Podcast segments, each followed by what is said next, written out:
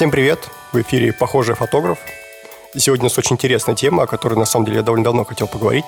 Печать, о том, как она устроена, зачем она нужна, где печатать, для чего печатать. И помогать сегодня вести эфир мне будет Андрей Барышников. Привет. Который из нас троих печатает больше всех. И Николай Дмитриев, совладелец фотоцентра и галереи Пинлаб, экс-фотопро. Николай, привет. Всем привет.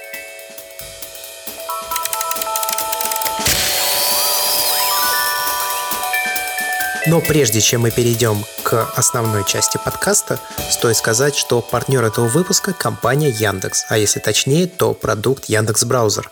Многие сейчас думают, что браузер вообще, в принципе, ничего не значит, особенно на мобильных устройствах, но я рекомендую послушать 300 выпуск подкаста Пердикаст, где мы подробно разговаривали с Романом Ивановым, также известным как Кукуц, руководителем непосредственно Яндекс браузера. У нас получился прям подробный основательный технический разговор о том, как в целом устроен современный интернет и в частности браузеры, что такое Chromium, чем он отличается от Chrome, кто участвует в его разработке Chromium, какое влияние на это имеет компания Google и как много от нее вообще зависит при разработке браузеров, какие другие существуют движки, какую роль в формировании рынка браузеров сыграла Mozilla, также поговорили, как работают алгоритмы ускорения работы, какие вообще приемы могут разработчики использовать для этого, почему все это такой коллективный труд э, вместе с даже разработчиками сайтов. Поговорили о безопасности браузеров, о том, как реализованы такие штуки, как синхронизация сессий, синхронизация закладок, как защищаются пароли. Ну и также поговорили о том, зачем компании Яндекс свой браузер и как она встраивает его в свою стратегию. В общем, рекомендую послушать 300 выпуск подкаста Бердикаст.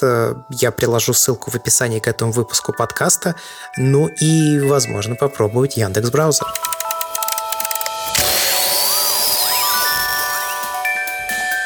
Слушай, расскажи немножко о своем карьерном пути и о том, что представляет собой PinLab сегодня, о ребрендинге вашем, об открытии галереи. Это все довольно интересно.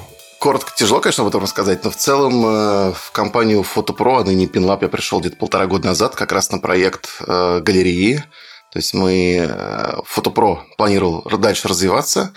Необходимо было его как-то трансформировать. Его трансформировали мы в проект фотоцентра и галереи. А, галереи, которые будут заниматься развитием современных российских фотохудожников, помогать им развиваться. А так о себе я сам увлекаюсь личной фотографией более 30 лет, еще со школьной скамьи.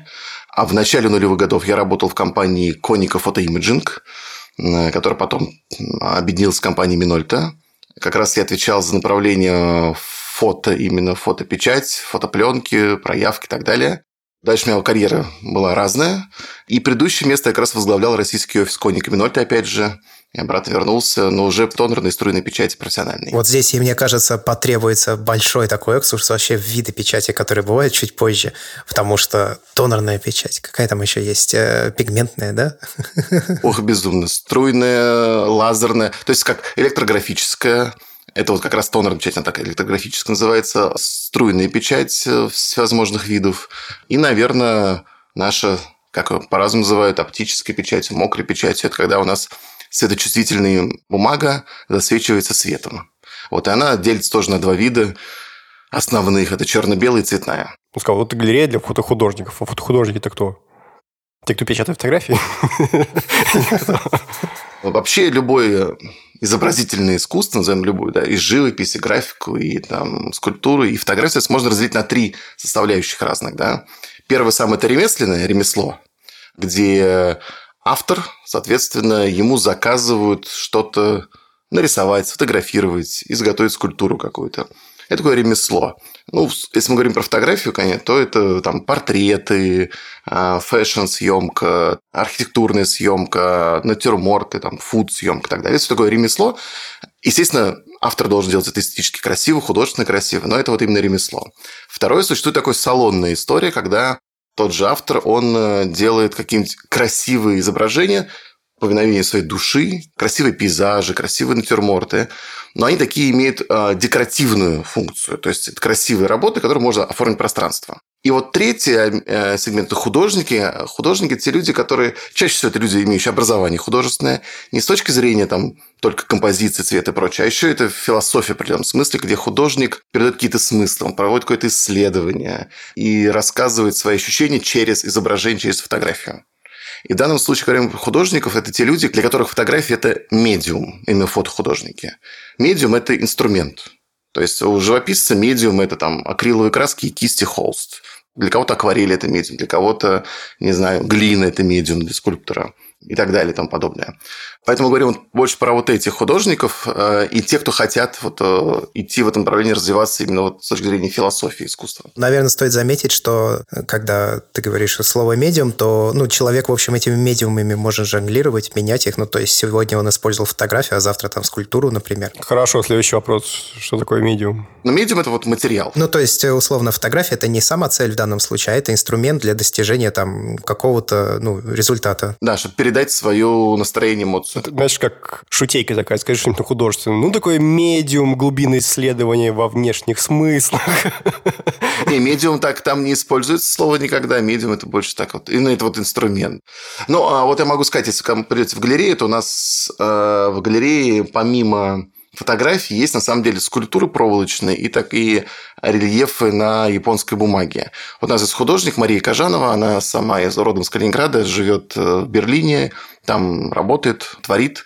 Вот. И она 10 лет занималась фотографией, и вот недавно, как по мгновению, скажем, души стала делать такие проволочные скульптуры еще. И сейчас она собирается работать такой в микс э, медиум, то есть она хочет использовать и фотографии, и проволоку, и вот эту рисовую бумагу, делать такие что-то единый какой-то ассамбляж. Не знаю, что это будет. Она так рассказала мне кратко. Ждем, что она сделает. Кстати, вот хороший пример Андреас Гурский. Андреас Гурский, э, который самый известный фотографии, самые дорогие, да, э, вот для него фотография – это медиум. То есть, он через фотографию передает свое настроение, передает идею, которую хочет э, выразить для зрителя. То есть, он не является как таковым фотографом. Николай, зачем печатают фотографии? На самом деле, чтобы сохранить. Фотографии нужно печатать. Звучит странно в нынешние времена, но а, нет ни одного, кстати, цифрового носителя, который а, жил бы дольше 20 лет. Не, можно говорить, конечно, про облака, которые будут все время копировать, перекопировать. Но мы сами знаем, как легко там все удаляется и исчезает. Но сервис может банально закрыться, потому что компания стала, например, убыточной.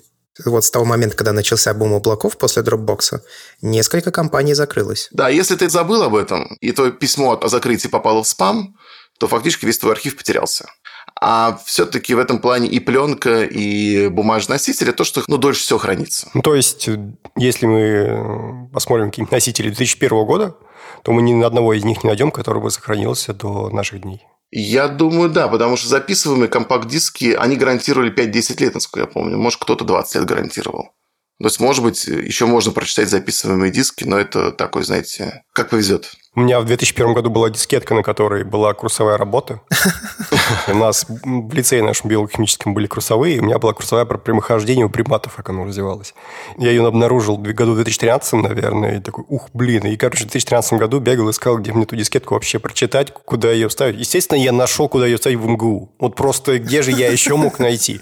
Оборудование, которое, оно, в принципе, там и огромное, типа дискеты 3,5-дюймовые можно читать. В итоге я скинул спас этот несчастный файл. И в итоге у меня где-то теперь сейчас валяется на диске MacBook и ностальгически от перелистываю, что я там писал. Ну, вот это вторая проблема, которую, на самом деле, Георгий только что озвучил, это быстрое устаревание всех способов хранения информации в цифровом эквиваленте, который сейчас есть. И показательно, что та же Google Facebook и другие компании, они хранят глобальные архивы да, каких-то данных на вообще магнитной ленте.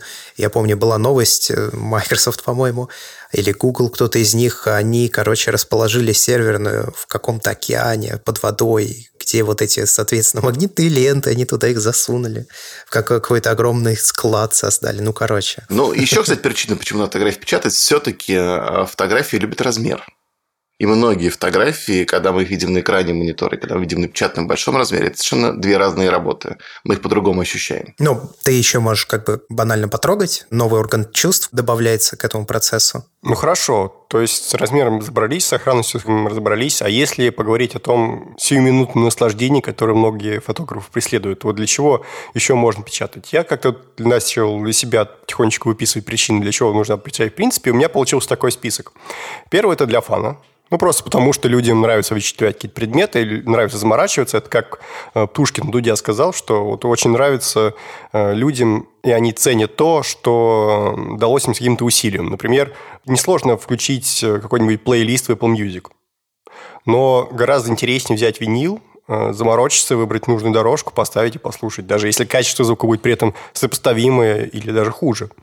И то же самое, в принципе, можно сказать и про фотографию. Ну, ничего сложного, нажать кнопочку, чтобы у тебя фотография открылась на большом мониторе, посмотреть на нее. Но ведь можно же заморочиться, можно отнести фотографию в лабораторию, там, отдать денег, и она как-то для тебя приобретает дополнительную ценность, ты как с ней больше роднишься. Это первая история. Я бы сказал, что это еще проецирует, я вот упоминал уже в предыдущем подкасте, экологичное потребление. Ну, просто, когда у тебя есть стриминг с миллионом треков или там несколькими миллионами треков, их там несколько или там несколько десятков миллионов, тебе любой доступен, ты их открыл, послушал, забыл, послушал следующий, на примере того же там винила, да, ты уже так любой трек типа слушаешь. Ты будешь очень выборочно подходить к тому, что ты скупишь, что ты будешь слушать. Ну и с фотографиями ровно такая же история. Когда снимаешь, э, такой смотришь, о, и эту можно выложить там, в условный Инстаграм, и эту можно выложить. А вот э, когда я покупал фотоувеличитель, думал, о, сейчас буду, короче, печатать. А потом я понял, что у меня особо-то нечего печатать. Несмотря на то, что фотографий я сделал уже достаточно много, ну, штук 20 от силы я могу напечатать. А все остальное, оно, в общем, и не стоит того. И это такой хороший цензор. Ну, кстати, знаете, еще один важный момент, который хочется отметить. Э, я давно эту тему изучаю в нашей стране.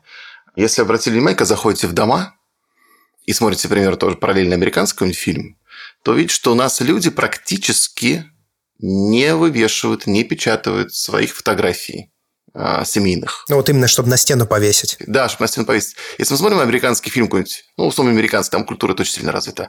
Там безумное количество, везде, в квартире, в доме. Все завешено, заставлено а, в рамочках фотографиями семьи, родственников, детей, родителей и так далее. В офисе стоят, может быть, 3-4 там фотографии обязательно на столе. То есть, это очень важный атрибут э, семьи. Да? У нас, к сожалению, это пропало. У нас, во-первых, пропала история вообще фотографироваться профессионально в студии. А, если помните, я думаю, у вас, наверное, возможно, есть детские фотографии, и точно есть там фотографии родителей, когда они ходили в фотоателье фотографироваться, и потом печатали эту фотографию, и ее куда где-то использовали. Или могли в рамочку, или могли в альбом положить для история для памяти. У нас вообще пропало. Это правда. Я делал э, домашнее задание по работе с домашним архивом, и там взял, соответственно, два альбома по материнской и отцовской линии, и что там, что там есть достаточно большое количество фотографий из ателье. Вот э, самая старая фотография, которая там есть, и она снята в фотоателье 1904 год. По поводу сложности хотел еще добавить. Я буквально на прошлой неделе выбирал фотографии для печати в большом размере. Мне как раз для статьи о печати нужно был какой-нибудь пример того, как это вообще выглядит вживую. И я переобрабатывал фотографию для того, чтобы она смотрелась круто, наверное, часа 4. То есть я реально пришел с работы домой, сел и глубоко за полночь ушел, я переделывал, переделывал, переделывал я бы никогда так не заворачивался со снимком, который бы пошел в какой-нибудь Твиттер, Телеграм или там, Инстаграм или еще куда-то.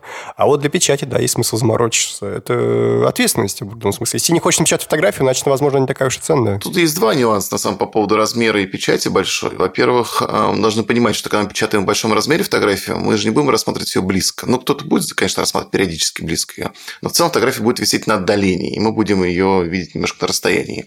И многие вещи, о грехе мы даже не увидим. Но я не в контексте того, что ее будут подробно рассматривать, а в контексте того, что, в принципе, когда ты печатаешь в большом размере, у тебя будто ответственность больше на тебе. То, что большое, привлекает больше внимания, нам более броско, и когда ты делаешь что-то большое и не очень-то дешевое, соответственно, как-то хочется подойти к обработке более щепетильно. А в будущем, наверное, если думать сразу о том, что ты будешь это печатать в большом размере, наверное, и к съемке. Точно, стопудово. Я в этом году как раз держал в голове, ну не в этом, а в прошлом, когда был на Чукотке, держал в голове, что некоторые фотографии буду печатать, и прям вот заморачивался, чтобы диафрагмочка была нормально поджата, и чтобы на обработке там шумы где не надо не лезли. Ну, в общем, внимательнее подходил к процессу. Следующее, что я хотел это отметить в плане целей съемок, это подарочная печать. То есть, когда печатаешь, чтобы кому-то подарить. И это, мне кажется, немножко другая история, не то же самое, что и для себя. Э, я, на самом деле, большую часть фотографий, которые распечатал, я подарил. Я делал Чукотский фотоальбом, я подарил его родителям. После Алтая в фотолабе у меня была возможность распечатать. Э, у меня был промокод или какой-то там подарочный сертификат за какой-то конкурс, я уже точно не помню. И я распечатал в очень большом размере фотографию с Алтая, которая мне очень понравилась. И так и не нашел, где ее дома пристроить. И тоже ее отдал, ее мама повесила в своем центре социальной защиты, в котором она работает директором, собственно.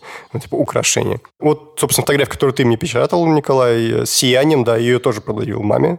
Она дома висит, замечательно смотрится. Большое спасибо.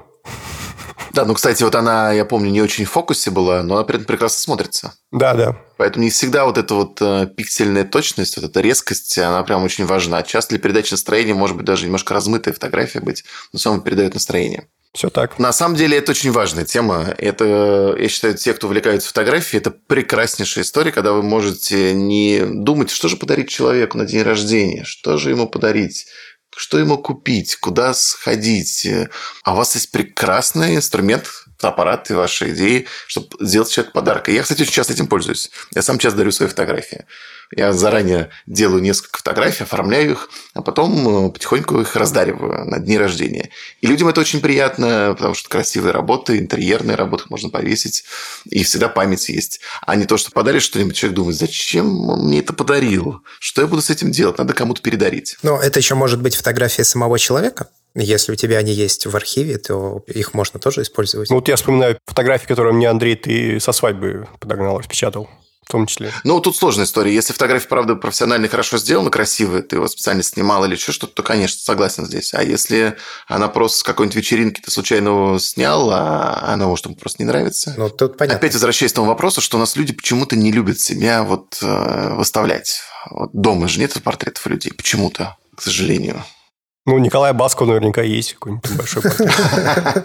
Ну, скорее всего, да, он себя любит. У Януковича вроде тоже висел портрет, где он какой-то римской мантии. Я бы добавил, что печатают еще фотографии для того, чтобы Зины делать. Зины совершенно прекрасная штука. Я, короче, всеми руками за Зины. Я в последнее время все больше и больше начал ими увлекаться. Это прям очень круто. Ну, то есть, есть фотокниги, есть Зины. Зины как бы это такие недофотокниги, да. Ну, такие журнальчики такие мягкие, да. Да, да, маленькие журналы. И мне нравится, что они совершенно как бы менее требовательны, чем книги. Тебе не нужна какая-то там, я не знаю, полностью оформленная идея для того, чтобы сделать их. У тебя появился какой-то набросок, ты его взял, реализовал, может быть, даже очень дешево напечатал за какие-то копейки в не очень высоком качестве и у тебя уже прикольно получился объект. Главное, позволить своей фантазии как-то разгуляться и обыграть его физичность. Там всякие страницы вкладыши, перевертыши, разворотыши, полустраницы, которые перелистываются, превращаются в другие фотографии. Оригами еще можно. Да, есть зины, которые раскладываются из одной страницы. Ну, то есть они выглядят как квадратик, раскладываешь, а там оп. Хочется две моменты добавить. Первый момент, что мы, кстати, два раза в год, наверное, планируем проводить фотоярмарки. Именно ярмарки фотозинов, фотоальбомов авторских фотокниг. Это мы планируем делать. А, кстати, для чего печатать до выставок? Да, очень важно отметить печатать, конечно, фотокниги. Это как для себя воспоминания о поездках, так и тоже в подарок. Слушай, такой вопрос. А как часто покупают фотокниги? Вы, не знаю, у вас продаются в вашем заведении фотокниги известных какими фотографов, которые, ну, там, условно, у Максимишина, да, или Житинева? У нас продается и Максимиш, у нас продается книги Плотникова, очень много книг Валерия Плотникова. Не могу сказать, что очень часто они покупаются, но у нас это было все как такая небольшая нагрузка. А с нашей трансформацией у нас будет отдельный такой книжный, назовем, магазин, где мы будем очень активно продать книги, альбомы, возможно, зины, вот, авторские книги. А это востребованная история вообще? Ну, не могу сказать, что очень востребованные, кстати. Вчера как раз мы общались э, на эту тему. Не очень востребовано, так же, как и покупка фотографий в коллекцию, тоже это не очень востребовано. То, что необходимо развивать этот рынок, создавать, объяснять И один из вариантов, конечно, развития – это в подарок такие книги. Но, кстати говоря, я знаю, что за рубежом при этом очень активно покупают фотокниги. Ну, то есть существует огромное количество магазинов, особенно в Великобритании и в чуть меньшей степени в Германии. Ну и там, и там это реально расходится. Причем я общался с несколькими людьми, они говорят, что вот в России купили книжку два человека, а весь остальной тираж ушел за рубеж уже. И за это же время две книги в России проданы. Очень важно, мы говорим про фотокниги, это тиражные тоже, э, что фотограф, художник делает всего не более 100 экземпляров, максимум 200 экземпляров. А в рамках Пари Фото лет 10-15 назад они начинали вот эти фотокниги, начинался это с очень маленького уголка.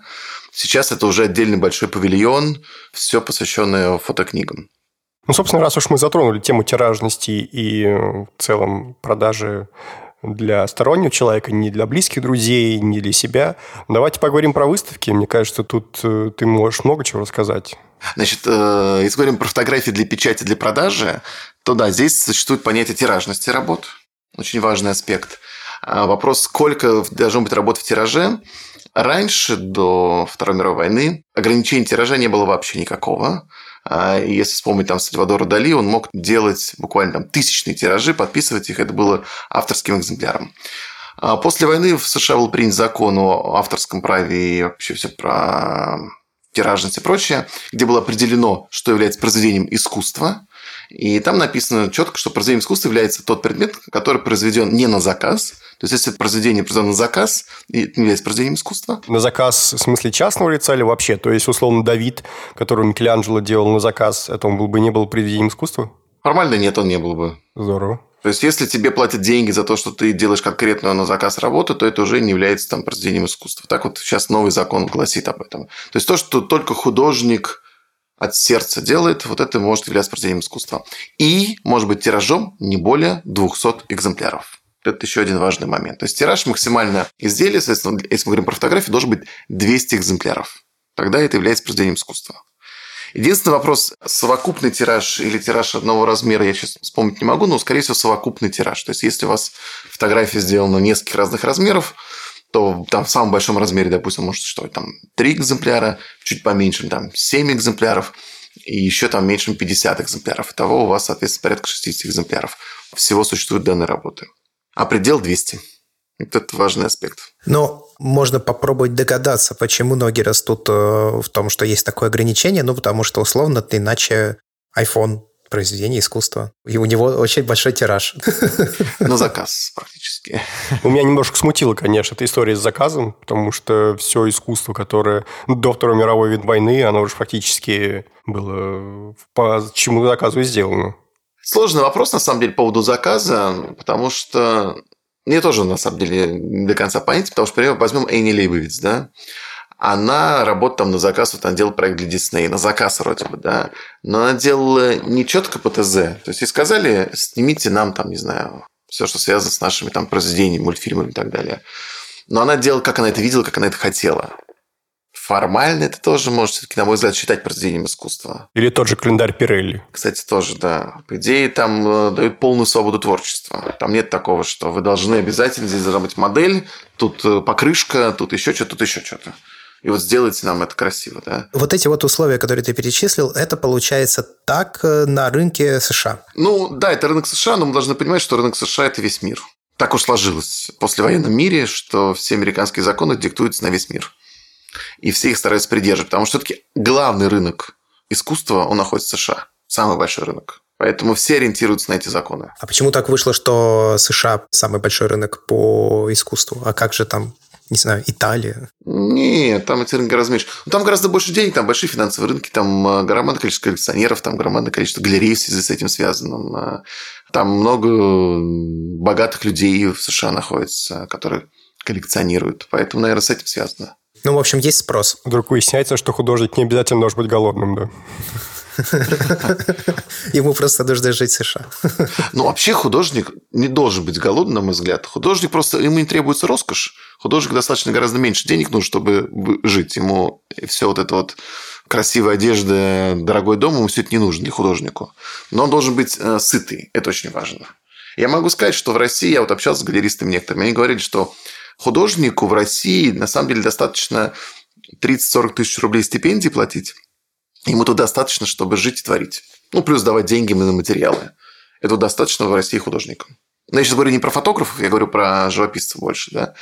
Потому что для фотографа еще нужна, конечно, техника. Техника денег стоит дополнительных. А в целом этого достаточно. И, мягко говоря, денег зачастую стоит совершенно немаленьких эта техника. У нас э, недавно был э, артисток с Данилой Ткаченко, ну вот, во-первых, да, подтверждает э, твой тезис про там медиум, что это лишь инструмент и так далее. Он говорит, что мне вообще и на камеру-то не очень нравится нажимать на кнопку, и зачастую это делают ассистенты за него. Он больше конструирует именно вот те сцены, которые снимает, там со светом работает и так далее. Ну и потом он говорит, ну потом я перешел на цифровую камеру. Ну там у меня этот, как он называется-то, пытается вспомнить, Hasselblad э, H6D, ну, что-то такое. Он даже название не очень помнит. И говорит, ну да, камера дорогая, подкопить пришлось. Э, заходишь на сайт Hasselblad и смотришь, 35 тысяч долларов. О, нормально. Э, чуть-чуть подкопить пришлось, да.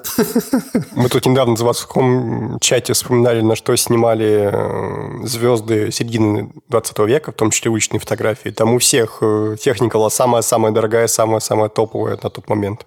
Ну, надо сказать, когда художник начинает творить, то, конечно, потом зарабатывает денег с продажи произведений. Хороший художник зарабатывает хорошо, очень хорошо зарабатывает. Ну, мы как-то отвлеклись от печати. Давайте вернемся все-таки. В чем нюанс печати именно для выставок? Да на самом деле особых нюансов, в отличие от обычной печати, тоже в подарок нету. Это та же самая печать. А, вопрос просто выбора технологии печати. Основные две технологии, которые используются, если мы говорим про цветную печать, да, Первая – это хромогенная печать, это самая мокрая печать. И вторая – это пигментная печать, соответственно, струйная печать. Вот две основных технологии. Ну, то есть мы просто говорим о пленке, о цифре, соответственно. Ну, я могу сказать, у нас выставка, все работы, кроме некоторых, они все цветные. У нас 16 авторов, но из них с фотографиями у нас 15 авторов. Из этих 15 авторов у 14 работы напечатаны цифровым способом. То есть это были печать с файла. И только лишь один автор, Ольга Матвеева, у нее оригинальная технология ручной печати черно-белый, э, с серебром, там очень красивый нет отпечаток, такой автопортрет номер один. Э, красивая работа, но это и живьем видите, конечно же. Вот она у нас висит э, небольшого размера всего лишь работа, но очень красивая. Она вот сделана отдельной технологией. А вот все остальные, это большинство из них при этом снимало на пленку все свои работы, ну, скажем, подавляющее большинство. Но все равно это сканировалось, как-то там ретушировалось, э, немножко корректировалось, и после этого печаталось вторым способом. Ну, такой гибридный получается метод. Да. А почему не сохранить всю эту аналоговость? Ведь э, при переходе из аналог цифры все-таки что-то теряется. Честно говоря, ничего не теряется. По большому счету, возвращаясь опять, для художника это медиум. И ему важно передать настроение, а не чтобы это была какая-то уникальная технология печати. Все-таки уникальная технология печати, когда люди на это заморачиваются, это превращается в какой-то фетиш больше. И это превращается больше в какое-то обсуждение технических возможностей. А когда говорим художник, вот совершенно все не, как, вот как вы там да, говорили, то, что Хасельблад, помню название, не помню название, какая-то камера совершенно интересная ему это. Им важно, чтобы конечное изображение было тем, как оно задумано. А как они к этому пришли, не так важно. Единственное, могу сказать, там, если уже видели фотографии с выставки, там есть работы такие интересно сделанные, но там нету как вот этого композинга в фотошопе.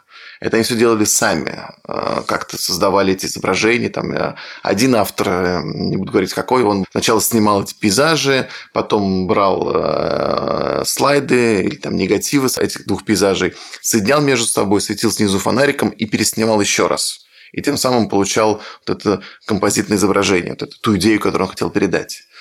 Но все равно в итоге для печати делать цифровой файл на компьютере. И потом он уже печатается финально для выставки и для продажи. Можешь рассказать э, о ключевых отличиях между мокрой печатью и, соответственно, цифровой печатью, после чего уже углубимся, наверное, в цифровую, потому что мокрая печать, ну, она как бы... Итак, э, у нас только чисто аналоговой ручной печатью, а у нас осталась только черно-белая печать. Вот там не существует цифровой технологии. То есть, это серебросодержащая, серебро-желатиновая печать, так называемая, по-разному называют, она вот единственная полностью, честно, аналоговая, и там не существует цифровой технологии. Хотя есть один способ а, передать цифровое изображение на черно-белую бумагу, это можно печатать а, где-нибудь, где делал фотовывод пленок, вывести вот эту форму для пластин, для офсетных, сделать черно-белое изображение и контактным способом перенести на черно-белую бумагу. А как насчет этой ручной оптической печати, которая в среде активно продвигается в качестве флагманской? Цветная? Да, цветная. Они же печатают ручным аналоговым способом цвет. Ну, знаете, я вам так скажу. По опыту Фотопро. Значит, Фотопро открылся 20 лет назад. И у них, естественно, как у всех профессиональных лабораторий, была ручная оптическая печать. Они ее делали. А потом в 2006 году была поставлена первая машина Дюрст Лямбда которая сейчас стоит более новой, последней версии этой машины стоит в лаборатории.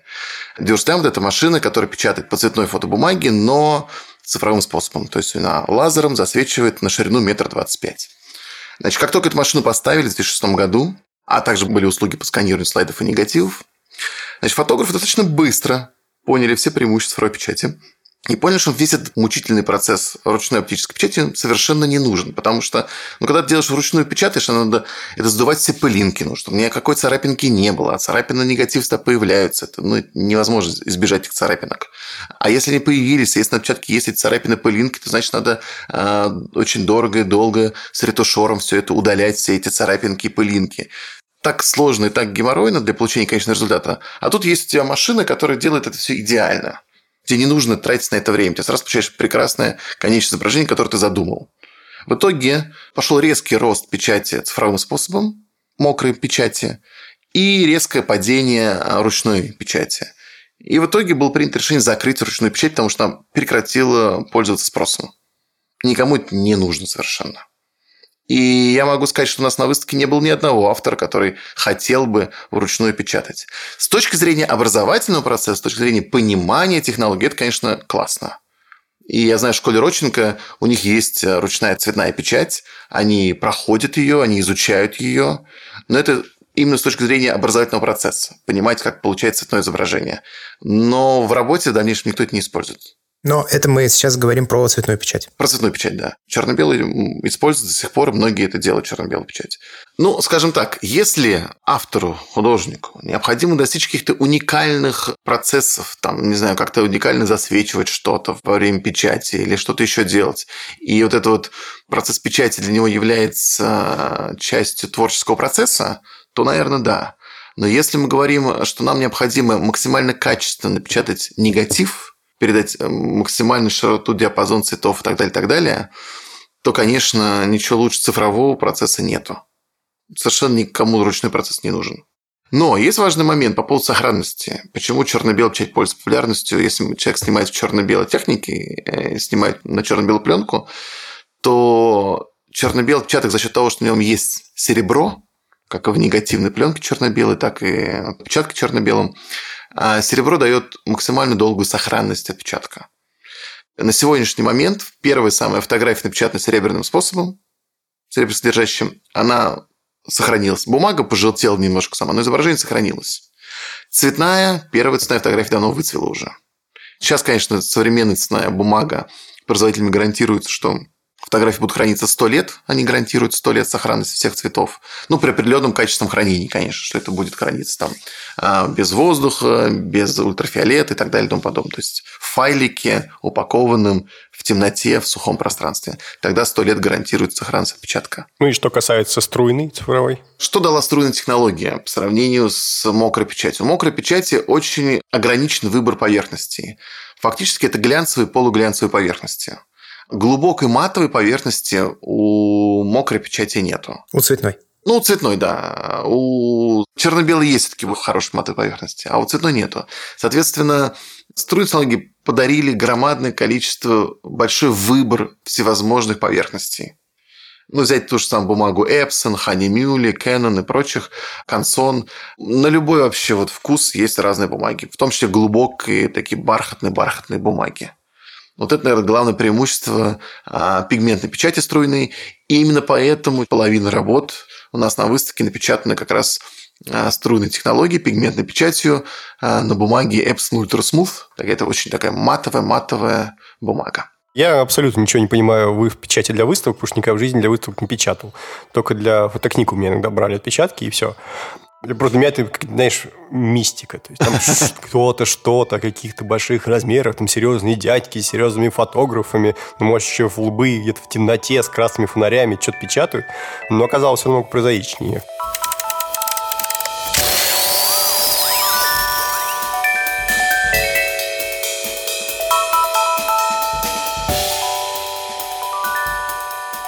Печать для частной коллекции. Вот, допустим, я условный Кирилл Умрихин – я печатаю для конкретных людей.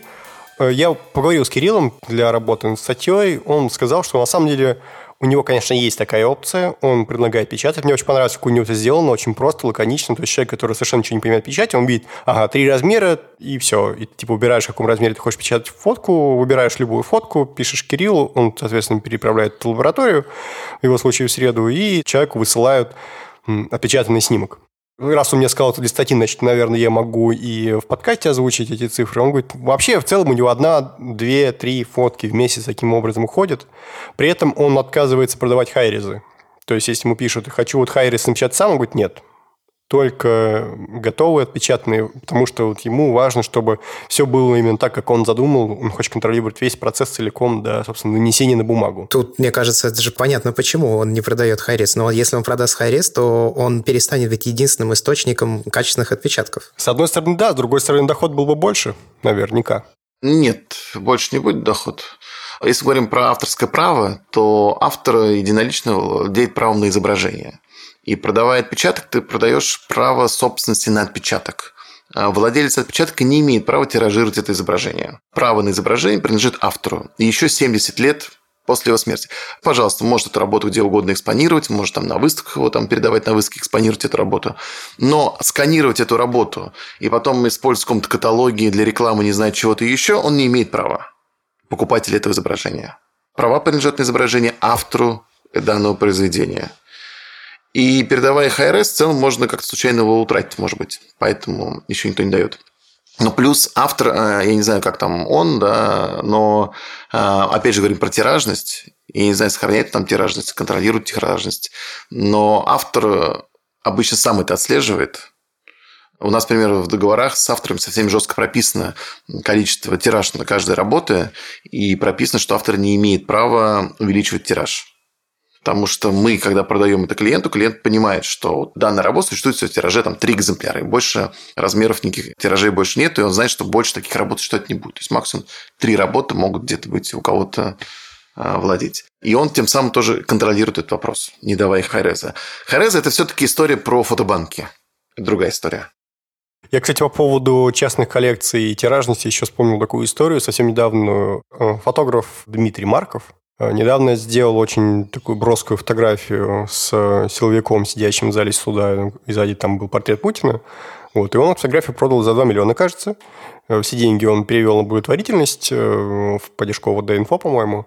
И, собственно, это, мне кажется, самый яркий пример того, как тиражность, собственно, повышает стоимость снимка. Если бы он, допустим, этот снимок просто сказал, типа, вот он, держите, кто хочет его купить, там, я вам Хайри скину, вряд ли он бы продал его за 2 миллиона. Ну, здесь же нас сочетание очень многих факторов, да. Во-первых, э, политическая тема. Во-вторых, Дмитрий Марков буквально недавно у Дудя был два часа. Он переизвестен на всю страну. Вот, поэтому сочетание этих факторов плюс благотворительный аукцион, потому что аукцион был благотворительный изначально, да, э, тем самым цена ушла вверх так высоко. Ну, есть пример прекрасный. Если мы откроем 100 самых дорогих фотографий в мире, Здесь самой первой фотографии будет э, Андреас Гурский Рейн 2 за 4 миллиона с чем-то долларов. Буквально 30 сейчас в Википедию откройте статью, посмотрите, там есть 100 самых дорогих фотографий. Я не помню, на каком месте, но точно в первой половине этого списка, где-то, может, на, на 25-й строчке, на 35-й строчке, будет фотография Дмитрия Медведева «Тобольский Кремль». Продана была за полтора миллиона долларов. Но когда начинаешь изучать, где и как она была продана, то понимаешь, благотворительный аукцион, Благотворительные аукционы очень сильно разгоняют стоимость произведения. Потому что это благотворительность, люди понимают, что они на самом деле эти деньги идут на благотворительность, а не просто это ценность какая-то авторской работы. И поэтому цена такой уходит высоко. Поэтому я не сильно бы обращал внимание на стоимости работ, которые были проданы на благотворительном аукционе. Слушай, а как насчет этой фотографии, где типа призрак такой в скалах. Я эту тему изучал. Мне было интересно, как так умудрился человек продать за 6,5 миллионов долларов эту работу, потому что она ничего особенного. На F-Stoppers у них есть такой эм, Элио Лагарди, фотограф, с которым они делают э, уроки, как снимать мир. Ну, пейзажный фотограф. И они ехали очередной снимать, там, четвертую уже серию этого уроков этих. С Элио Лагарди. Они поехали как раз туда, в этот каньон, снимать. И они приехали туда. Значит, история такая. Даже если посмотрите на фотографию фантома, вы увидите, что во-первых, по лучу света понятно, что это полдень. Раз полдень, значит, это точно должно быть много быть туристов. Потому что луч света идет вертикально вниз практически. Если посмотрите на Землю, которая внизу, то вы увидите там безумное количество следов. То есть, значит, там ходят постоянно люди, но людей при этом нету. Как это происходит? Значит, есть два варианта билета. Просто туристический билет пройти через этот каньон антилопы и билет фотографа. Он дороже, естественно. А покупаешь билет фотографа, раз там в какое-то время, не знаю, 30 билетов или 20 билетов. И что происходит? Значит, в какой-то момент ты подходишь к этой точке, всех обычных туристов останавливают, фотографы встают такую шеренгу в три ряда в высоту, в ширину и так далее. За углом слева прячется человек, который берет песок с пола и начинает кидать этот луч света. И все фотографы начинают делать фотографии. Соответственно, можете представить количество одинаковых, похожих фотографий. И когда вышла новость про Питера Лика, было безумное количество комментариев типа «А купите мою хотя бы за 100 тысяч, она вот такая же практически». Фотографий было безумно. Лайк Питер Лик Фантом, вы имеете безумное количество схожих фотографий. Никакой уникальности, ничего нету. На мой взгляд, вся эта история была связана, если читать эту новость, она впервые вышла на Forbes, насколько я помню, когда я искал, она связана с какой-то вот сделкой. Потому что Питер Лик написано так, что частный коллекционер купил эту работу и еще несколько других работ за такую-то сумму Питера Лика. То есть никакого публичного аукциона, никакой публичной сделки галерейной, ничего этого не было. Скорее всего, это была какая-то инвестиция в его лабораторию, потому что у Питера Лика есть своя лаборатория, и, наверное, была какая-то инвестиция. Скорее всего, так. Или вообще этой сделки не было. Просто был сделан такой вот рекламный ход. Для, опять же, возможно, его лаборатории. Да, для его лаборатории, чтобы продавать дальше фотографии. Интересно. Вот. А так вот, э, говоря про аукционы благотворительные, вот Дмитрий Медведев, полтора миллиона долларов Тобольск, Кремль. Если посмотрите эту фотографию, то, ну что, ну, такой снапшот, фотка из вертолета Тобольского Кремля. Зато налейку, наверное. Да, я могу сказать, что он сделал продажи в России этих камер. У меня знакомый владелец там одной торговой компании. Он рассказывал, как к нему раз в неделю приходили, приносили миллион рублей, когда курс был 30, то есть 30 тысяч долларов, и говорили, «А мне камеру, как у Дмитрия Анатольевича. Ну, я такой, хорошо. Брали деньги, и вот вам в коробочке камера, как у Дмитрия Анатольевича. Илон Маск э, советского пошиба. Это было безумно. Раз в неделю продавалась одна такая камера. Ну, раз уж мы заговорили о деньгах, э, как раз-таки э, еще одна цель, для которой люди вообще заморачиваются с печатью, это способ поднять маржинальность съемок. То есть вы, допустим, свадебный фотограф, э, портретный фотограф, вы всегда можете в качестве дополнительной опции, чтобы поднять средний чек с каждой вашей съемки, предложить, а вот я вам могу еще все красиво распечатать. Я поговорил с фотографом Евгением Демшиным по этому поводу, который тут как раз занимается портретной свадебной фотографией, и э, он, во-первых, не ставит как вариант по умолчанию, то есть он говорит, что типа вы можете, а не наоборот, типа я вот всегда вот так делаю, вы можете отказаться, если хотите. То есть вариант по умолчанию у него все-таки без печати, но он ее всегда предлагает, и говорит, что в процентах, наверное, в 10 люди соглашаются.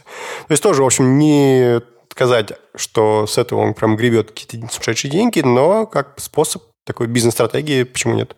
Ну, я могу сказать, у нас же есть производство фотокниг, а, и у нас большое количество клиентов, фотографов, свадебных как раз, которые печатают у нас книги для своих клиентов. Я не спрашивал, честно, не общался с ними по поводу процента, как много они продают.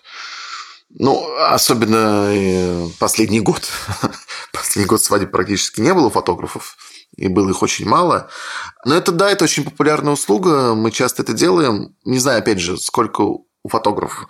На мой взгляд, я бы более настоятельно это предлагал бы делать как дополнительный доход и больше рассказывал, почему это важно сделать, почему важно сохранить фотографии, что будут... и почему надо не одну книгу, а, а три книги напечатать надо. Потому что одну книгу вы себе оставите, а две книги э, подарите своим родителям жениха и невесты. Вот это очень важный, на самом деле, момент, потому что главный праздник это для кого? Для ваших родителей, а у жениха и невесты, потому что это ваши дети вышли там, женились, да, Поэтому они тоже хотят иметь такую книгу. Э, я слушал э, подкаст зарубежный с э, вот этим самым, наверное, известным свадебным фотографом сейчас, или одним из самых известных, который Хосе Вия, который как раз сформировал современный внешний вид, стилистика, да, в которой обрабатываются свадебные фотки, вот эти воздушные, приподнятые средние тона, вот это вот все. У него целый бизнес – по этой теме поставлен.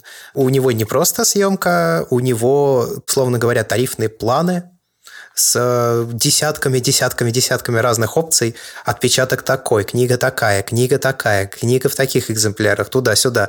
Несколько людей в результате занимаются продажами, на которые до него работают.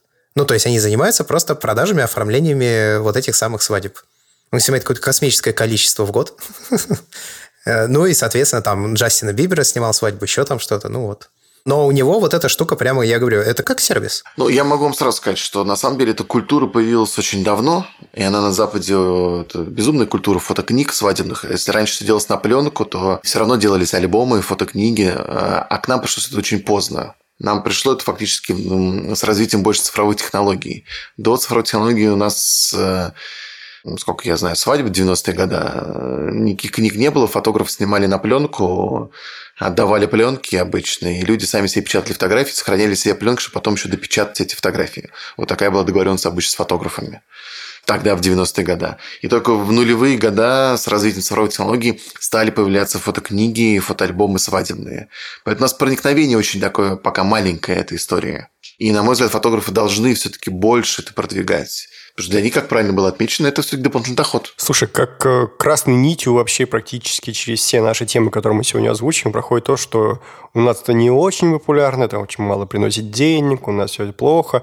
Вопрос, это какая-то тенденция есть к тому, что менялось, или нужно всем фотосообществам прикладывать усилия к этому очень большие, или это само по себе будет потихонечку нарастать, как тебе кажется? Ну, э, тенденция к изменению есть, бесспорно, но здесь, конечно, нужно всем сообществам прикладывать усилия, чтобы это развивалось. Это бесспорно. Потому что если будет такое отношение попросит, не попросит, э, то, конечно, это развиваться не будет. Пока мы сами не будем настаивать и рассказывать, зачем вам это нужно, почему вам это нужно. Ведь есть закон маркетинга, да, что клиент не знает, чего он хочет. И людям надо рассказывать, почему они это хотят, почему им это нужно, и почему они должны это иметь у себя дома, свадебный альбом, а не просто папочку, компакт-диск или флешку с этими фотографиями. Ну, кстати, мне кажется, понятно, почему так не происходит. Ну, условно говоря, вот э, ты говоришь, надо рассказывать. Надо рассказывать, объяснять, зачем это нужно и так далее. Но при этом люди, которые делают фотографии, они сами выросли в той же самой культуре, они сами выросли в условиях, где как раз денег на все это никогда не было, и в результате из задней-то мысли даже не появляется, что об этом по-хорошему бы надо рассказать. Потому что для них самих это не близко. И поэтому, да, это, конечно, безусловно, работа всего комьюнити, но для этого еще само комьюнити должно как-то сначала к этому подготовиться? Ну, вы знаете, у нас очень много перекосов, на самом деле, я могу так сказать. И в свадебной фотографии много перекосов у нас, и в э, школьной фотографии у нас очень много перекосов. У меня трое детей, поэтому я хорошо наблюдаю эту историю. Если мы свадебные, я честно говоря, что мне не очень нравится вообще во всей нашей вот культуре свадебной съемки, которая у нас существует в стране, в массовости своей, да, это у нас все-таки свадебная фотография превратилась в какую-то фэшн-съемку а не в документальный проект фиксации вот этого счастливого момента. Вот есть такой фотограф Кевин Мюллинс английский фотограф, снимает свадьбы. И вот его метод съемки свадьбы – такой документальный проект. Он ходит незаметно, он снимает там маленькие камеры Fuji, ну, сейчас стал GFX тоже использовать. И он фиксирует эти эмоции. И вот что интересно, я не знаю, как у нас, вот не видел, чтобы так, такие съемки велись. Когда в конце церемонии бракосочетания все подходят поздравлять жениха и невесту, то он остается со спины жениха и невесты, и фотографирует эмоции бабушек, дедушек, родителей, родственников, друзей. Вот эти эмоции радости за молодожен. И вот вся у него свадебная э, книга, свадебная история, она вот про эмоцию. И ту эмоцию, которую приятно смотреть. А у нас часто, я вижу, у нас даже вот сейчас фотографы выставляют свадебные, все это какая-то больше фэшн-съемка жениха и невесты. Безумно красивые фотографии, очень хорошие фотографии. Но я не вижу на этих фотографиях нигде родственников, к сожалению, почему-то. Почему их не снимать? Не знаю. У нас почему-то культура вот такая вот была, да? А если мы пойдем в школьные альбомы... Что такое школьный альбом? Я могу рассказать историю. Когда я работал, был директором типографии в середине нулевых годов, и так как я работал в Конике, то японцы мне, скажем так, подогнали клиента, да, японскую детскую школу. японская детская школа принесла мне, сказала, Николай, вот нам пришел родительский комитет, пять японок, из них только одна говорила на английском языке, остальные только на японском говорили. Они принесли мне файл, и сказали, Николай, вот мы хотим сделать фотокнигу для детей. Нам необходимо, чтобы был фотограф, который отснимет портреты детей, портреты учителей, и вы на первые две страницы это заверстаете. И вот еще файл остальных страниц. Это был вордовский файл, в котором был совершенно неказисто расставлены фотографии, какие-то отсканированные бумажки, записочки, э, листочки контрольных работ. Какая-то такая вот история странная. И сказали, нам Очень просто. Сделайте обложку и там задник заламинируйте, и просто на пружинку сделайте. Нам этого достаточно. Я сказал, хорошо, я дал дизайнеру, дизайнер, приди в порядок вот этот вот вордовский файл, ну что это такое вообще? Принесли какую-то шляпу. И он там сделал какой-то красивый фон, там все там расставил, все красиво. Они приходят, я им распечатал, говорю, вот так будем делать вам альбом. Они схватились за голову и сказали, что вы творите? Это дети делали. Это детская книга. Это их воспоминания. Нам не надо это. Вот как вот они сделали вордовский файл, вот как они это придумали, так им оставьте это. Потому что это их воспоминания. А у нас э, делают фотокниги, э, обычно придумывают какой-то школьный проект, там э, детей фотографируют в каких-то там костюмах, как будто они взрослые дядьки и взрослые тетки, с, с кучей макияжа девочкам делают. И превращают детей в, не в то, кем они были в те школьные годы. И я вот с одним э, ребенком мы так сделали такой альбом за 4 класса начальной школы. Я говорил классному руководителю, что дети сами сделают альбом. Они реально сами его сделали. Наклеивали фотографии, писали от руки тексты. На доске нарисовали обложку, которую я сфотографировал, и ее обернули, вот саму обложку сделали, как грифельная доска. И получился такой альбом воспоминаний. И я понимаю, что через 20 лет вот это будет альбом смотреть кайфово. Они будут вспоминать себя, как они это писали, какой у них там почерк был смешной, как они это делали. Вот это воспоминание. Такой тот самый дембельский альбом, который у нас пропал, кстати. Помните, да, дембельские альбомы у солдат были, да, которые там все сами приклеивали, что штучки делали. Если у нас есть слушатели, которые сейчас дембельнутся скоро, вы это самое... Напишите нам в комментариях, делают ли сейчас дембельские альбомы. Тоже, в принципе, кейс печати, почему нет? Бесспорно. Ну вот у нас, как-то говорю, очень много еще каких-то перекосов произошло который тоже, на мой взгляд, нужно выправлять. Никто не отменяет эту историю fashion красивой съемки жениха невесты. Она, конечно, безумно важна, она, она существует, и везде это снимают. Но еще вот важна все-таки эта репортажность, э, вот это вот передать ауру событий, передать настроение событий, чтобы потом через 20 лет, через 10 лет ты смотрел, вспоминал, как ты это переживал, всю эту историю. Весь процесс свадебный. Потому что, скорее всего, родители, а бабушка и дедушка точно, наверное, уже ушли из жизни. Видеть их эмоции, вспоминать эти эмоции в этом альбоме. Вот это важно очень. А как раз это очень хороший проброс э, к тому, что востребовано и не востребовано. Потому что у меня, ну, по крайней мере, такое есть, может быть, несколько предвзято стереотипное мнение, но школьные альбомы это фактически всегда печатают, и в этом плане проблем никаких нет. Я тут скорее про контент хотел сказать. Это я понял. И просто еще один пример того, что, в принципе, вообще востребованный тоже печатается, судя по тому, что я слышал от пейзажных фотографов. Я шокирован, но оказывается до сих пор очень популярно печатать календари. И это вообще в целом довольно неплохой источник заработка для фотографов. Я брал интервью у пейзажного фотографа это в конце прошлого года, Рома Любимского, и он сказал, что у него это довольно существенный, скажем так, источник дохода. Он зарабатывает только пейзажные фотографии. Ну, многие бы мечтали зарабатывать только пейзажные фотографии. Он говорит, что вот у него это, в принципе, выстреливает, он это неплохо зарабатывает. Ну, для Крыма. Он в Крыму живет. Вот, соответственно, вопрос, печатать ли календари, можно ли, грубо говоря, прийти в любую фотолабораторию и говорить, а распечатайте мне календарь, или он на вас посмотрит как на дебила и скажет, иди, мальчик, типографию, и там договаривайся. Как правильно? Именно мы, как фотолаборатория, к сожалению, пока календари не делаем, а, но планируем все это запустить, эту программу авторских календарей. Это хорошая тема, прекрасная даже тема. И, кстати, не только для профессиональных фотографов, но вообще для любителей. Это, опять возвращаясь к подаркам. То есть, можно подарить не просто фотографию, а если мы говорим про Новый год, то можно подарить и календарь. Тоже прекрасный подарок для родственников. Фотографии в виде календаря. Плюс еще, кстати, хорошая тема. В календаре можно отмечать э, дни рождения всех родственников в этом календаре. Он еще будет иметь практичность очень высокую. Ну, в том числе и продажи, конечно же, клиентам своим календаря. Но тут вопрос технологии печати, потому что э, если мы говорим про высокую тиражность, то печатать на фотобумаге или печатать особенно струйным способом, пигментным способом, будет очень дорогой календарь. Безумно дорогой календарь. Поэтому в основном делать цифровым способом. Но тут у нас цифровым способом э, ксерографии. Э, то, что у нас доступно массово всего. И там даже можно делать достаточно большие календари, потому что машины обычно печатают, у них там формат машины SRA3, э, где-то 330, что ли, у нее ширина печати. То есть 24 сантиметра где-то можно ширину печатать, а длина, может быть, даже метр двадцать быть где-то. То есть, может, 35 сантиметров. Сейчас могу Э, вспомнить над размерами, я что-то в голове не уложились. То есть можно достаточно большие календари в типографиях, да.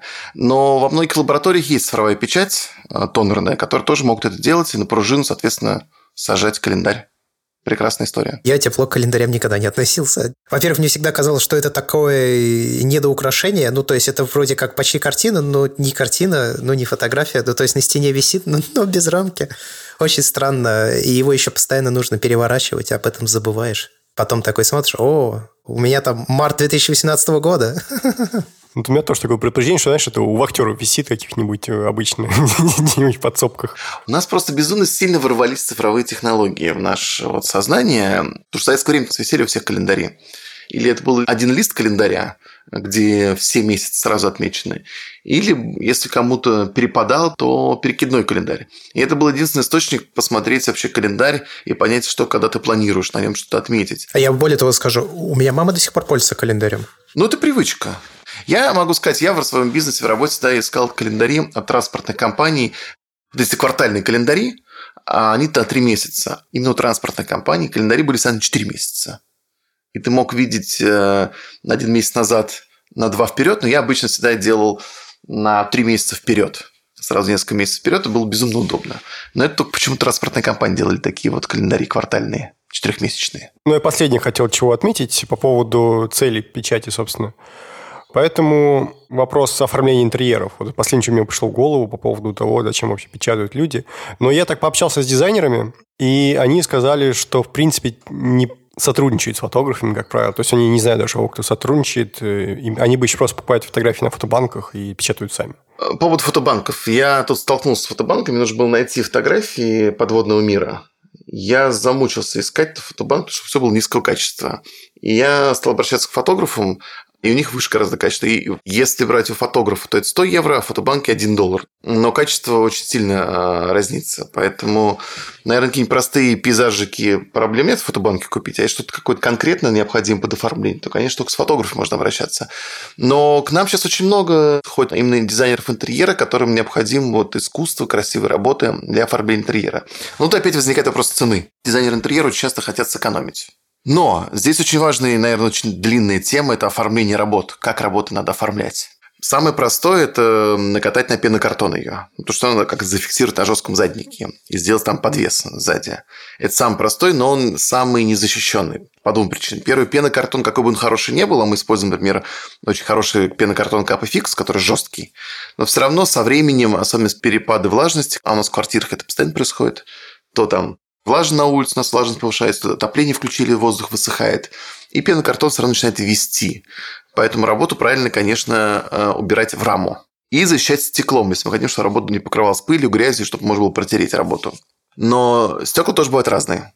Стекла бывают обычные, э, недорогие, а есть стекла музейные. Отличаются они тем, что первое, они безбликовые, практически бликов нет. И если работа собирает, будет висеть напротив окна, то, конечно, безбликовое стекло сильно будет выигрышнее, потому что окно не будет бликовать, его не будет видно и не будет отвлекать от, от работы.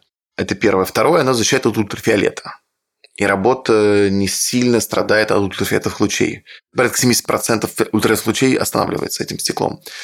Но это стекло где-то в 10 раз дороже, чем обычное стекло. А в деньгах это сколько получается? Хотя бы ориентировочно? Или я понимаю, что это сильно зависит от размера, но типа в 10 раз это может быть доступно все еще для оформления или уже совершенно недоступно. Посмотрите, где-то квадратный метр стекла стоит 20 тысяч рублей. То есть, если мы берем работу 30 на 45, небольшую, да, само стекло, только стекло без рам будет стоить 2700. Ну, достаточно дорого. Ну, это дорого, но, с другой стороны, это вроде как подъемная сумма. Да, это подъемно, но зато вы видите эффект. Эффект, конечно, сумасшедший. Что стекла практически нет. Вы видите работу, вы видите фактуру бумаги и так далее. Конечно, еще можно добавить паспорту к фотографиям для усиления там, эффекта рамки. А, кстати, я забыл сказать, возвращаясь к накатке, накатывать можно не только, конечно, на пенокартон, можно еще накатывать на дебонд. Дебонд – это, на самом деле, имя собственное, как джакузи, как карандаш. Кстати, карандаш тоже это имя собственное, это не это грифельная ручка, правильно должна называться, а так э, карандаш – это французская фирма. У нас как прижилось, и карандашом мы называем грифельной ручкой, как назвать, да. Вот насчет карандаша я не знал. Интересно. Да, карандаш – это французская фирма. Я всегда привожу пример Xerox. Xerox, который копировательный аппарат. Да, джакузи то же самое. Соответственно, Дибонд такой же имя собственно, это немецкая фирма, которая производит композитный материал. Это пластик, который снаружи два тонких алюминиевых листа. Это очень жесткий материал. Он часто используется в отделке зданий, этот материал.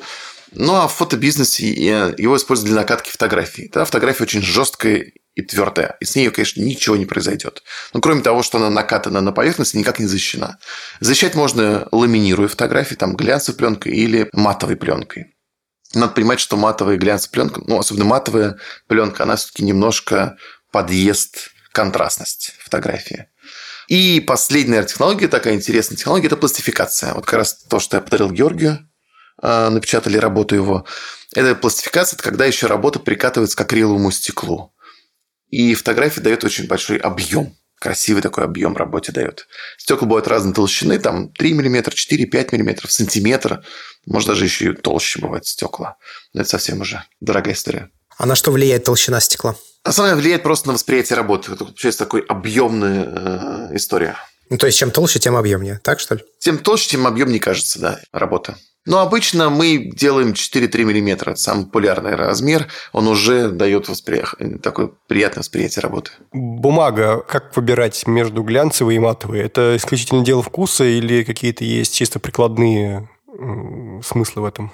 Скажем так, это правда дело вкуса, кроме одного важного нюанса. Если мы работу без паспорту вставляем в раму, глянцевую бумагу нельзя прикладывать к стеклу напрямую прижимать. Потому что если глянцевую бумагу напрямую прижать, начнут появляться такие пятна, начнут приклеиваться к стеклу. Круги Ньютона. Да, ну, могут Ньютона появляться. Ну, в общем, это ужасно будет. Поэтому глянцевую бумагу можно только через э, паспорту хотя бы, чтобы было, расстояние было между стеклом и бумагой. Матовую же бумагу можно спокойно прижимать к стеклу.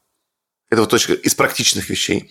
Из практичных вещей еще одна есть. Когда мы говорим абсолютно матовую бумагу, это такой ультрасмув, который я сказал у Эпсона, там, и такие же есть у Хани Мюли и других производителей. Это очень нежная бумага. Ее можно вот чуть-чуть случайно пальчиком провести, и все остается след моментально. Особенно, если какая-нибудь черная плашка залита где-то там, да, черное место фотографии, то прям сразу видно такой светло-серый след. Есть они очень нежные, все эти бумаги. Их надо сразу очень аккуратно хранить, аккуратно там сразу в раму, вот эти вот все матовые бумаги. Глянцевая бумага, она менее неприхотлива. Самая неприхотливая в плане отпечатков пальцев – это тесненная бумага. Это самая неприхотливая. Там ничего не, не видно. Ну, вообще бумага – это важно, да? То есть, э, не имеет смысла экономить на бумаге. Ну, в струйной печати – да. Я бы не экономил бумаги. Особенно какая-нибудь тонкая бумага. Там плохо краски могут растекаться, контрасты могут лишние появляться там, где не планировалось. Ну, у меня не очень большой опыт э, ручной мокрой печати, но я от себя могу сказать, что, да, разница между бумагами очень большая. Ну, то есть она не просто там, условно говоря, баритовая и пластиковая, да, ну, там, она не пластиковая, там, она полиэтиленовая, но она даже в рамках одного из этих видов тоже очень сильно отличается. Скажем, там бумага от э, Фомапана, которая пластиковая, она непрозрачная. В то же время, если мы берем илфордовскую бумагу из последней серии, полуглянцевую, или как она там правильно называется, у них есть полуглянцевая, а есть Pearl, короче, бумага, то она в некоторых областях становится немножко полупрозрачной, ну, то есть там очень много разных параметров, которые еще и тактильно отличаются. Ну, там у нее другой эффект. Вообще, Pearl бумага надо пробовать смотреть. Она очень интересно этот эффект на черно-белых фотографиях дает. Классный эффект. Я поэтому и взял, да. Pearl бумага, могу так сказать, ее обязательно нужно подсвечивать такую работу когда мы вешаем ее на стену, и мы ее подсвечиваем, она дает внутреннее свечение дополнительное за счет этого, за счет вот этого перламутрового эффекта. Раньше это была кодек металлик бумага, но в России больше практически нет этой бумаги она еще более металлизированный эффект имела. И на ней печать какой-нибудь что-нибудь такого металлизированного, особенно там, не знаю, мотоцикл с хромированными деталями, конечно, они смотрятся просто, вот прям хочется взять его, потрогать. Это мотоцикл.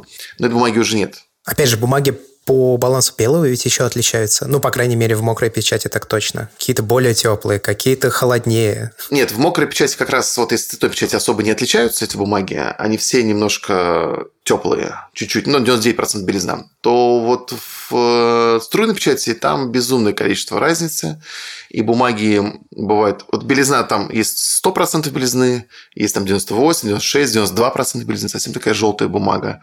А есть белизна 102, 101, 102%, даже больше есть. Откуда 102%? Как такое может быть? Ответ простой. В бумагу добавляется компонент, который при наличии ультрафиолета начинает дополнительно светиться. Бумага становится еще ярче. Но это только при наличии ультрафиолета в освещении. Если ультрафиолетового освещения нет, то мы эту белизну дополнительно не увидим. Ну, то есть, получается, это если на нее смотрят при солнечном свете. И не под музейным стеклом. Ну да, при уличном свете, скажем. Ну, музей чуть пропускает, поэтому увидим. Это эффект небольшой. Но в целом, да, согласен, так оно есть. Но художники часто выбирают 98-96% белизну. Они как раз не любят эту яркую белизну, вот эту кичевость, так скажем, цветов. Им не нравится все. Больше любители такой приглушенности. Ну, тогда последнее, что добавлю, опять же, от себя про ручную черно-белую печать мокрую. Если мы говорим о балансе белой бумаги, мало того, что бумага может быть, условно говоря, теплой, ты еще можешь использовать проявитель, который делает ее еще более теплой. А потом, если это баритовая бумага, особенно ее еще можно затонировать дополнительно. Ты можешь придумать все, что угодно. Кстати, по поводу баритовых бумаг, надо добавить, что для струйной печати есть баритовые бумаги с баритовым покрытием. Они прям пахнут, как фотобумага. Очень приятно. И покрытие у них интересное.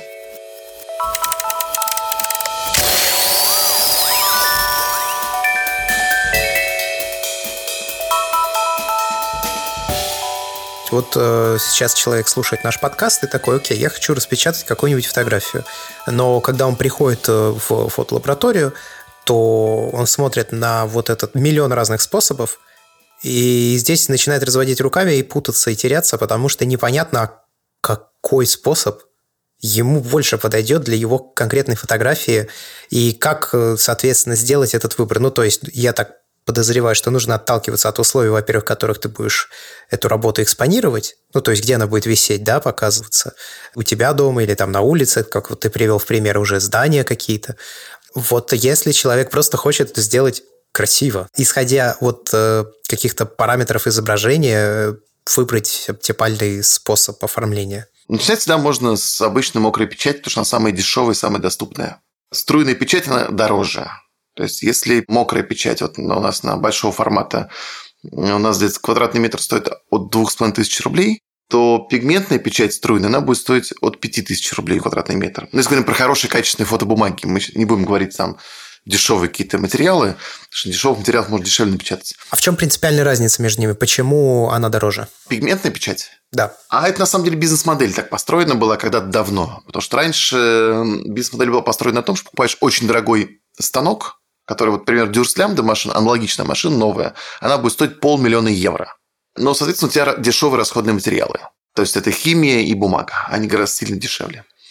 А потом поменяли бизнес-модель на струйную технологию, где ты покупаешь недорого принтер, покупаешь, ну как недорого, Хороший плоттер, там Epson, не знаю, ну, примерно 50 тысяч долларов стоит. Canon дешевле стоит, там 20 тысяч долларов, допустим. Ну, широкоформатный, если для фотопечати.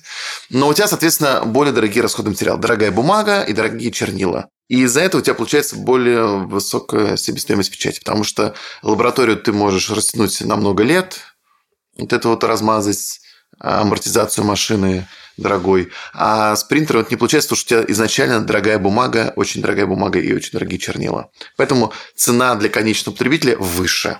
Если раньше люди, у которых не было денег на лабораторию, покупали принтер себе и печатали небольшие объемы на аналогично глянцевых бумагах, то сегодня, конечно, струйная печать – это богатство, как я сказал, выбора бумаг. Фактурных бумаг, хлопковых бумаг, а, там, глубоких матовых бумаг. Но здесь уже, конечно, надо брать и смотреть автору, что он хочет достичь какого эффекта. Если он хочет получить эту матовости большой, то, конечно, это струйная печать, пигментная печать. Или хочет какую-нибудь там фактурную бумагу, как будто это сделано, не знаю, на каком там... Или на холсте, допустим, тоже. Тоже струйная печать только может сделать. А если же это ему не так важно, или он хочет делать пластификацию потом, то, конечно, это мокрая печать, которая значительно дешевле. У меня вообще в целом сложилось впечатление, что порог входа в печать на самом деле довольно высокий. То есть вот есть фотограф, он хочет что-то распечатать. Очень много нюансов есть, которые печатниками подразумеваются сами по себе, потому что они этим занимаются очень много, они это все понимают, а фотограф, даже если он вообще, в принципе, в теме фотографии варится и более-менее понимает какие-то базовые вещи, там, типа разрешения, отраженного света и так далее, он этих всех вещей не понимает. Ты мог бы такой, знаешь, накидать мини-гайд, мини-инструкцию? Вот я захотел распечатать фотографию. Какие я должен пошагово предпринять действия для того, чтобы у меня все получилось хорошо, и я остался не разочарован тем, что у меня в итоге получилось, и не вышло так, что я выкинул деньги просто. Я бы всегда начинал бы с мокрой печати, потому что она самая доступная по цене. Дешевле всего, печататься именно мокрым способом. Единственный нюанс, который там есть, это цветовой охват. Есть непечатные цвета мокрым способом. Какие-нибудь там ярко-зеленые, ярко-фиолетовые, какие-нибудь синие, может, какие-то быть, э, тоже не пропечатываться. Поэтому у лаборатории правильно взять профиль, который вы можете применить на свою работу и посмотреть, поменялось что-то или не поменялось. Убрались какие-то цвета или не убрались какие-то цвета. Ты имеешь в виду в фотошопе, да? В фотошопе применить профиль, да. И лаборатории обычно профиль дают. Мы даем профиль сюда фотографам, чтобы они могли применить и посмотреть. Или можно у нас посмотреть, идти к нам, и мы применим профиль и посмотрим на мониторе. Даже на некалиброванном мониторе мы все равно увидим изменение картинки. Если изменение не произошло, значит, все напечатается, все цвета напечатаются. Это первый важный момент. Но если мы идем в струйную технологию, то струйная технология, она более богатая по своему охвату, потому что там 12 цветов обычно, 10-12 цветов у печатных машин. И вот эти вот сложные цвета, они, конечно, струйным способом напечатаются. Если это важно, то мы идти только в струнную технологию, в пигментную печать. Дальше вопрос разрешения. Разрешение в целом всегда 300 точек, что в пигментной печати, что в мокрой печати. Но у нас, к примеру, машина Durs Lambda, большая машина, печатает 400 точек. И еще важный момент. А, на Durs Lambda получаются более плавные цветовые переходы чем на пигментной печати. Ну, конечно, это надо все посмотреть. И мы обычно э, для фотографов, которые собираются печатать или выставку, или большие работы, мы всегда делаем тесты. Мы выгоняем небольшие тесты, как на одной технологии можем выгнать, так и на другой технологии. Можем напечатать уменьшенное изображение, чтобы понять цветовой охват, все ли цвета вышли. И какой-нибудь фрагмент, чтобы понять резкость, как будет смотреться один к одному изображение. Это мы все можем сделать для автора. А от самого автора, вот подготовка изображения к печати, какие есть параметры, которые нужно соблюдать? Ну вот там ты уже упоминал э, DPI, например, да? Да, ну, наверное, основное разрешение. Какой-то цветовой там профиль, формат изображения. Значит, все фотографии, конечно, должны быть в формате sRGB в целом охвате. Нет SMIC ни в коем случае. SMIC – это убивает полностью цветовой охват.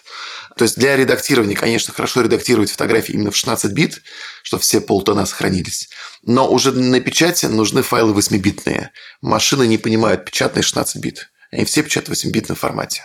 Но это делать в самом конце. То есть перед отправкой в лабораторию на печать уже файл конвертируется в 8-битное пространство sRGB. Ну и разрешение 300 точек. 600 точек не нужно? Это избыточно, машина все равно все это уменьшит. Э, смысла никакого в этом нету. Окей, значит, 300 точек, sRGB 8 бит. А приносить формат какой? TIFF, JPEG? Э? Я могу сказать вам честно, что если JPEG без сжатия 300 точек, то разницы между TIFF и JPEG не будет никакой.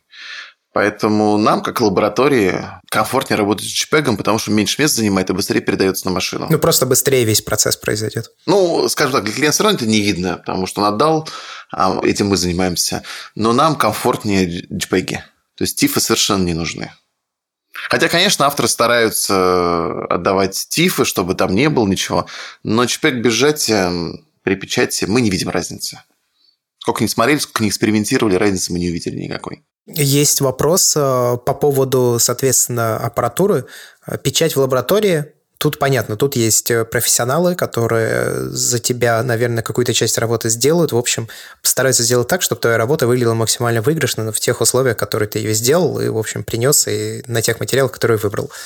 Если ты хочешь печатать дома, собираешься себе, значит, купить для этого принтер. Вот тут возникает много вопросов, потому что, насколько я знаю, там очень много разных нюансов в этой самой печати. Понятно, что вряд ли их можно вот так вот в подкасте все пересказать, а, но тем не менее, на что вообще стоит обратить внимание? Может быть, ты можешь посоветовать какие-то принтеры, ну хотя бы категория принтеров, которые человеку стоит смотреть. Ну, если мы про печать дома, то, конечно, если мы хотим печать, продавать отпечатки или дарить их отпечатки, то струйный принтер от третьего формата.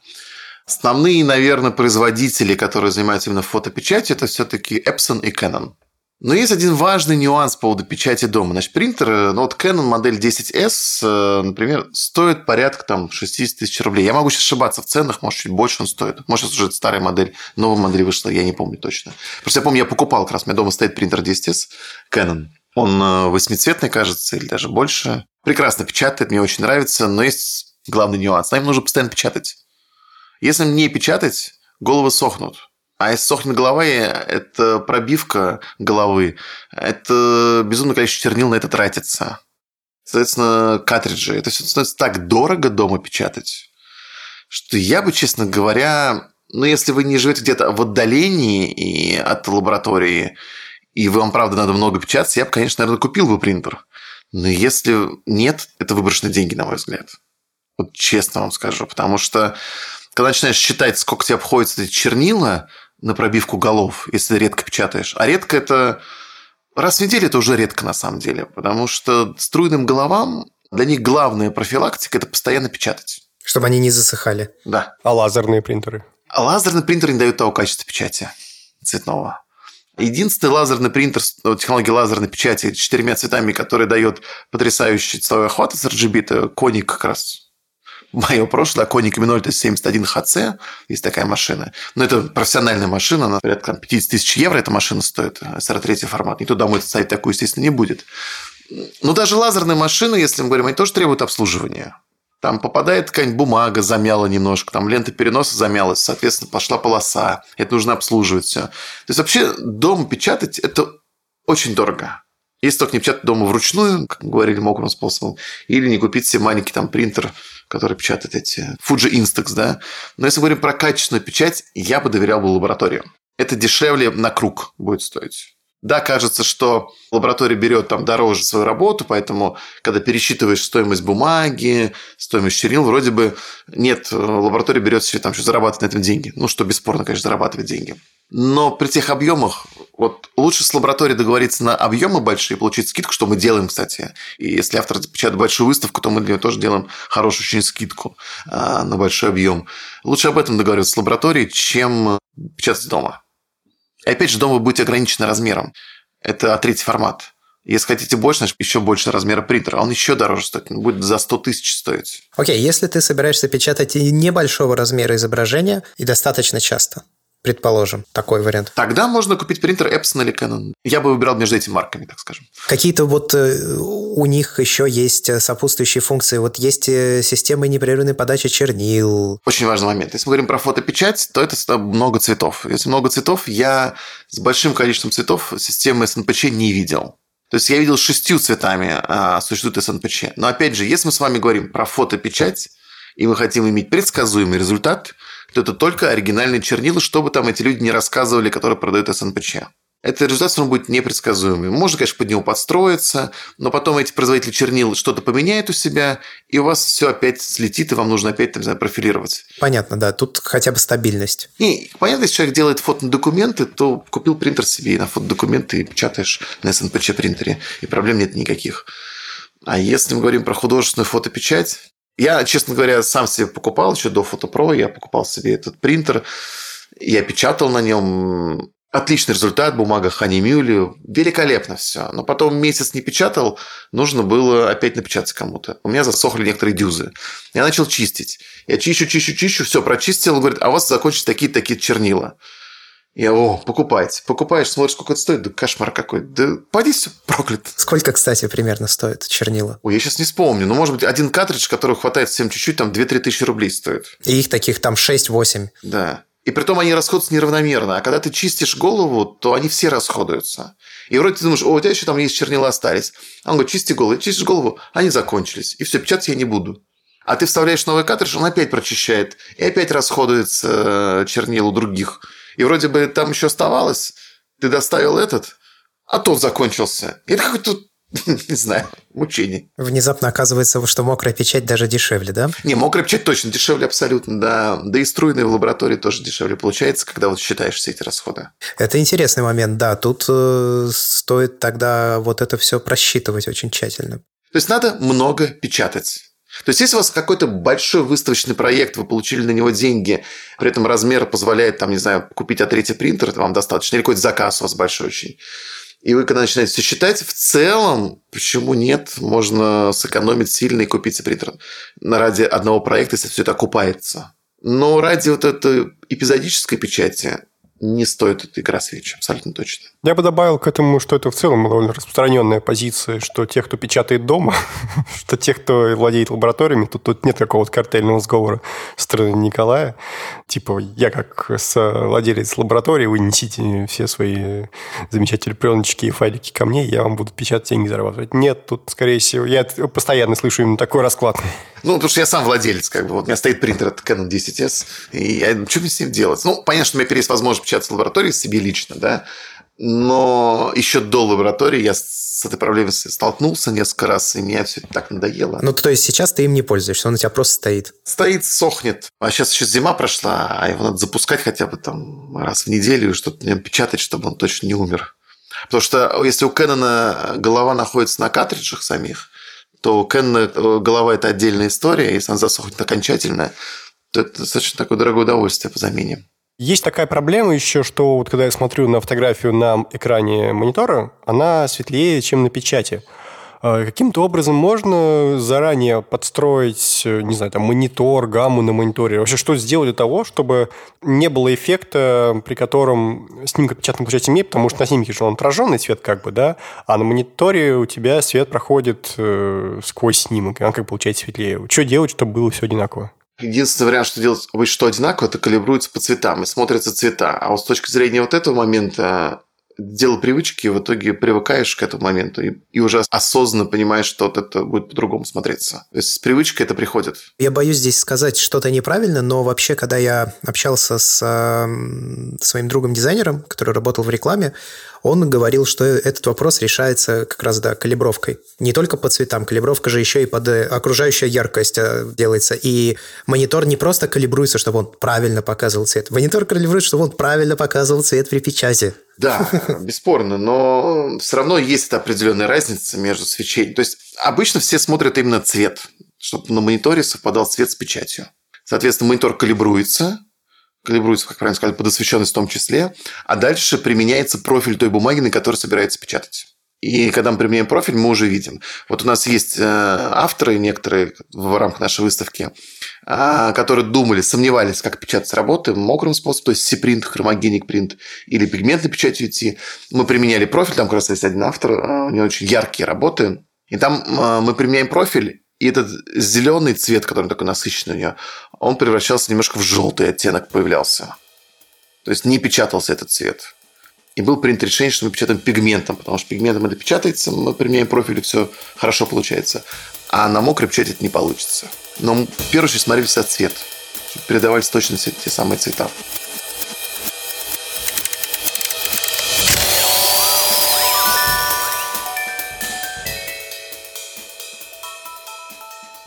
Что ж, э, ребят, э, большое спасибо за такую беседу. Николай, тебе в особенности. Ты тут сегодня прям примый выступал. Ну, я старался. Хотя я понимаю, что очень много вещей до сих пор осталось, наверное, под вопросом, непонятных, но стараемся им ответить. Я надеюсь, что такие вопросы у наших слушателей возникнут. Если какие-то аспекты печати остались не поняты, напишите нам в комментариях, и мы постараемся взять тогда у Николая комментарии и ответить вам. Либо, может быть, если вопросов будет много, то мы просто сделаем еще один подкаст. Да, почему нет? Где раскроем как раз вот эти все темы, которые остались непонятными и закрытыми, и что будет ограничивать вас перед тем, как пойти и напечатать свои кадры. А за этим все. Будем прощаться. Спасибо большое. Да, спасибо большое, Николай. Э, с вами были, соответственно, три человека. Это вот Николай Дмитриев, а, совладелец а, теперь уже компании, которая называется PenLab. Это фотолаборатория и выставочное пространство арт-галерея. Прямо сейчас идет выставка. Вот недавно вы, получается, перезапустились, да, 24 а, февраля. Да. Поэтому, если вдруг вы живете в Москве, вы можете туда сходить, тем более посещение совершенно бесплатно. Кстати, вот это сейчас вообще, конечно, вопрос, как же так? ну, посещение бесплатно, а, а как же зарабатывать? А мы же продаем эти работы все. Я понял. Ну, то есть те, кому он нравится, просто покупают у вас, и они тиражные, да? Все работы тиражные, на тиражи все указаны, есть на сайте цены, там под каждой работой QR-код можно сканировать, смотреть, сколько стоит работа, и если нам понравилось. Да, очень важно, что мы экспонируем работы в том размере, как задумал автор, и напечатаны так, как это задумал автор. То есть мы видим с вами то, что продается. То есть не какая-то репродукция в каком-то размере, как захотела выставочное пространство, как часто происходит, а это именно так, как задумал автор, как это видит автор. Ну и также этот подкаст для вас э, провели два человека. Это Георгий Джиджея. Это я, пока. И я, Андрей Барышников. Подписывайтесь э, на нас в социальных сетях, э, поддерживайте на Патреоне. Если вы поддерживаете нас на Патреоне, то заходите в наш чат. Э, ребята начали подтягиваться, интересные обсуждать темы, в том числе, кстати говоря, печать. Там люди и книги печатали уже. Очень приятно знать, что среди нас такие есть, среди слушателей. В общем, все. Пока-пока. Счастливо. Спасибо большое.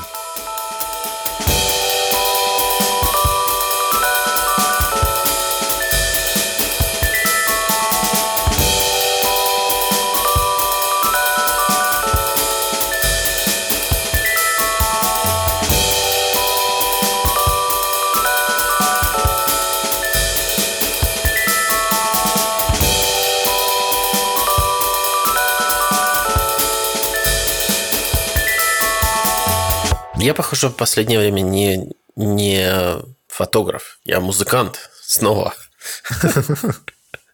Я вот... Близкие друг к другу области, да, в каком-то смысле? Ну да, наверное, все это попытки как-то сказать что-то, что в тебе есть. Знаешь, как-то его выпустить в какой-то той или иной форме, транслировать, скажем так.